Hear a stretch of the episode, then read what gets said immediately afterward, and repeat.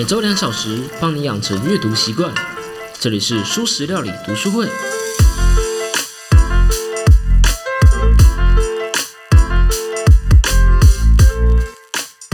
Hello Hello，大家好，我是主角小 P。这一集我来继续说服你，我们不止容易被骗，还很容易误解他人。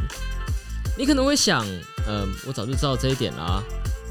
在我上个礼拜给大家问的问题里面，几乎所有回答问题的人都认为说，容人类是容易被骗的。我们早就已经把人类容易被骗当成是一个合理的尝试了。既然如此，又何必说服你呢？很简单，因为即使我们知道，不代表我们会用在生活上。在《通往财富自由之路》的这本书中，李笑来作者曾经写到，道理其实不难，甚至也不多。只是得要不断的、不断的重复去描述，我们才能真的理解它。当然，这不是一个说道理的节目啦，只是阅读就是偶尔会学到一些道理嘛，对吧？我觉得这本书啊，在证明了我们的尝试是对的同时，也诉说着一个道理，就是我们都知道我们很容易误解他人，他人也无法轻易的了解我们，但是我们却不知道 why，为什么我们不会这么做？如果我们不知道为什么，我们就没办法在生活中使用这个这个知识，我们不会有那个恰到好处的警觉心。我们在面对古巴间谍和面对紧张的沙利的时候，我们不会想到，哎，也许他们不是我们直觉想的那样。我还记得我之前有说过啊，我认为一个好的讨论应该要长成什么样的样子。那时候我说了一个好的讨论应该得是甲先说他自己的想法，然后乙听完之后。重新说一次甲的说法，直到甲觉得对就是这样的时候，乙才开始说自己的想法。而为什么我们要这么做呢？很简单，因为我们无法直接的理解对方。《解密陌生人》这本书没有告诉你该如何解密他人，但正是因为我们知道我们不能解密对方，我们才更不会误解对方。我们可以多一点谨慎，就能少很多的错误。有时候甚至包括能。救人一命。例如，一个非常反直觉的误解——自杀的耦合。今天的主角是诗人普拉斯。但在说他的故事之前，我们先来谈一个景点——金门大桥。我还记得我小时候啊，我真的以为金门大桥在台湾的金门。不过，我们说的是美国旧金山的那一个金门大桥。这座大桥除了常上好莱坞电影之外，还有一个稍微有点恐怖的称号。它是世界知名的自杀场所，至今啊，已经有超过一千五百个人从金门大桥上一跃而下，了结生命。甚至还有人在墙上，在那个桥上装摄影机，拍摄了一部叫做《桥》的纪录片。这个纪录片才拍摄一年而已，就拍到了二十二起的自杀，可以说每个月大概就有一到两起自杀了。你可能会好奇啊，为什么不装个什么呃护栏啊或网子之类的？这么做不就可以阻止人们的自杀了吗？难道改装金门大桥是一件很贵的事情吗？是的，是很贵，但是很贵不是这件事情的重点。护栏不是，其实不是一个特别麻烦的事情。大桥管理局曾经就花了数百万美元装了保护脚踏车骑士的护栏，把脚踏车道和一般的车道给隔开开隔开来。呃，改装大桥并不是一件特别困难的事情啊。当然，装脚踏车护栏并不是一件坏事，但是注意，从那个大桥开立起来一直到现在，从来就没有发生过任何脚踏车车祸。可是自杀就是每年甚至每个月都在发生的，不觉得感觉更奇怪了吗？为什么从大桥启用以来，总共至少八十年以上的时间，都没有人想到装一个防自杀的护栏？很简单，因为人们觉得没有必要。我问你，如果你今天阻止了一个想自杀的人自杀，他会不会用其他的方式自杀？金门大桥说到底也不过就是一个自杀的手段罢了。决心自杀的人会找到其他方式杀死自己。真要治，也是要治本，从想要自杀的人的心理下手，而不是从桥来下手，对吧？从一九三七年到一九七一年这段期间呢，有一位心理学家收集了大概有五百以十五百多个因为各种原因想要从桥上跳下去的人，但是他们都被外力给阻碍了。然后接着这个心理学家就跟踪调查这群人后续的行为。这些人不是因为什么临时反悔，也不是想起自己还有一只猫要照顾，只是刚好被人拦下来，或是被巡逻的警察看到而已。既然阻止想自杀的人自杀，他们会用其他方式自杀。假设这点成立的话，那这五百一十五个人是不是都会在尝试其他方法自杀呢？不，这一段期间总共只有二十五个人再度尝试自杀。大多数的人呢，只是在那一个特定的时刻，想要从那个特定的大桥上面跳下去。如果他如果这个行为被阻止了，他们甚至连再次尝试自杀都不会，听起来非常反直觉、反逻辑，对吧？难道是金门大桥有什么灵气效果吗？在桥上的人都会提升想要自杀的几率之类的？也许问题不是出在金门大桥上，而是我们对自杀有误解。好，接着我们就要来说普拉斯的故事了。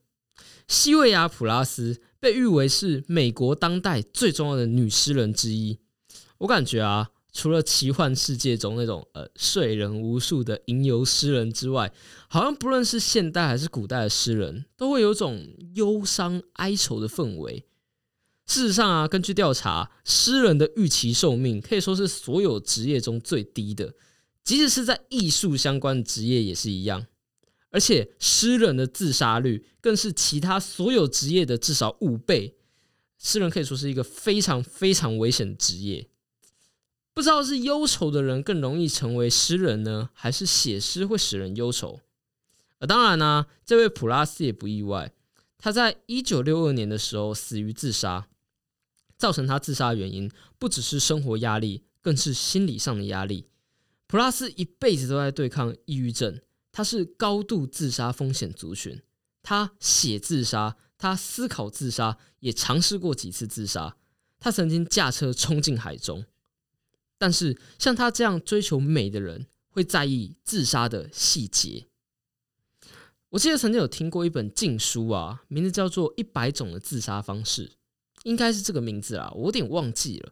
我只知道里面好像有个方法是说用一氧化碳来自杀。一氧化碳是一个无色无味，但是又足以致命的气体。用这种方式自杀，死亡的时候脸会像是樱花一样呈现粉红色。听说这本书出版之后啊，呃，对，这本书是一个好像是日本作者写的书啊。那这本书出版之后呢，导致了很多的日本人用这种方式来自杀，因为他们希望死的时候像是樱花一样。当然，这只是一个呃谣言或是流传而已，我并不知道这个有点算是都市传说的事情是不是真的。不过，一氧化碳自杀就是普拉斯的方式。他把自己关在厨房中，用胶带把房门封死，打开厨房里的煤气开关，接着把头伸进烤炉中。当时的英国普遍使用煤气当做厨房的燃料，而煤气中就含有一氧化碳。一直到一九七七年啊，英国才全面使用天然气，而在那之前，煤气就是自杀者的首选。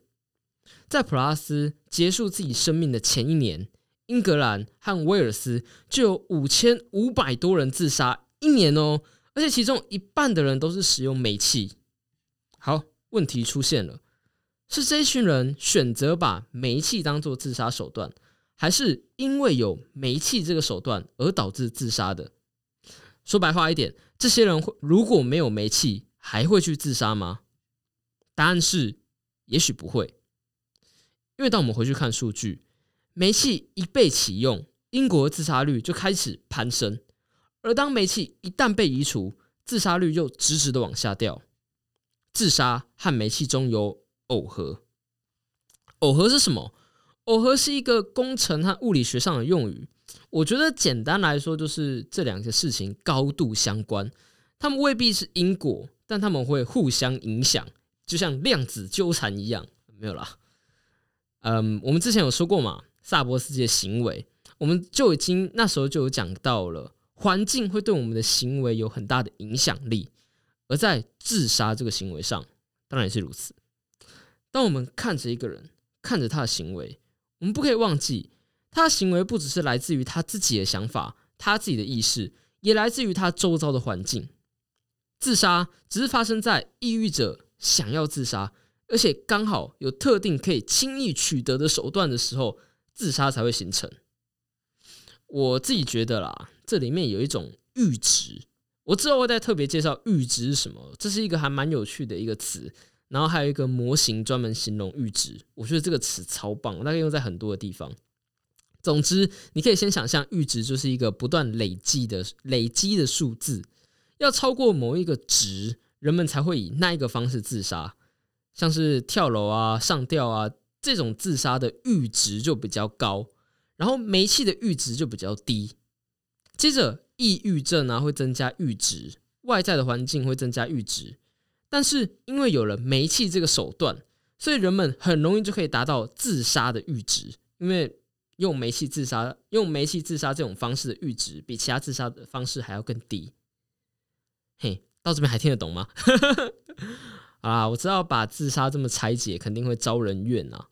就是就那时候发现煤气和自杀中间有耦合的那个科学家克拉克也遇到这样的问题，就是人们就会讲啊。自杀者就是挫折或是精神上受到压迫，结果你竟然说只要让自杀变得困难，人们就不会自杀了，这就像是对自杀者的侮辱一样吧？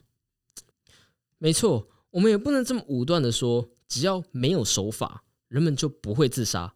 但是我们也不能假装手段这个事情不重要，因为我们总是常常忘记环境对我们行为的影响。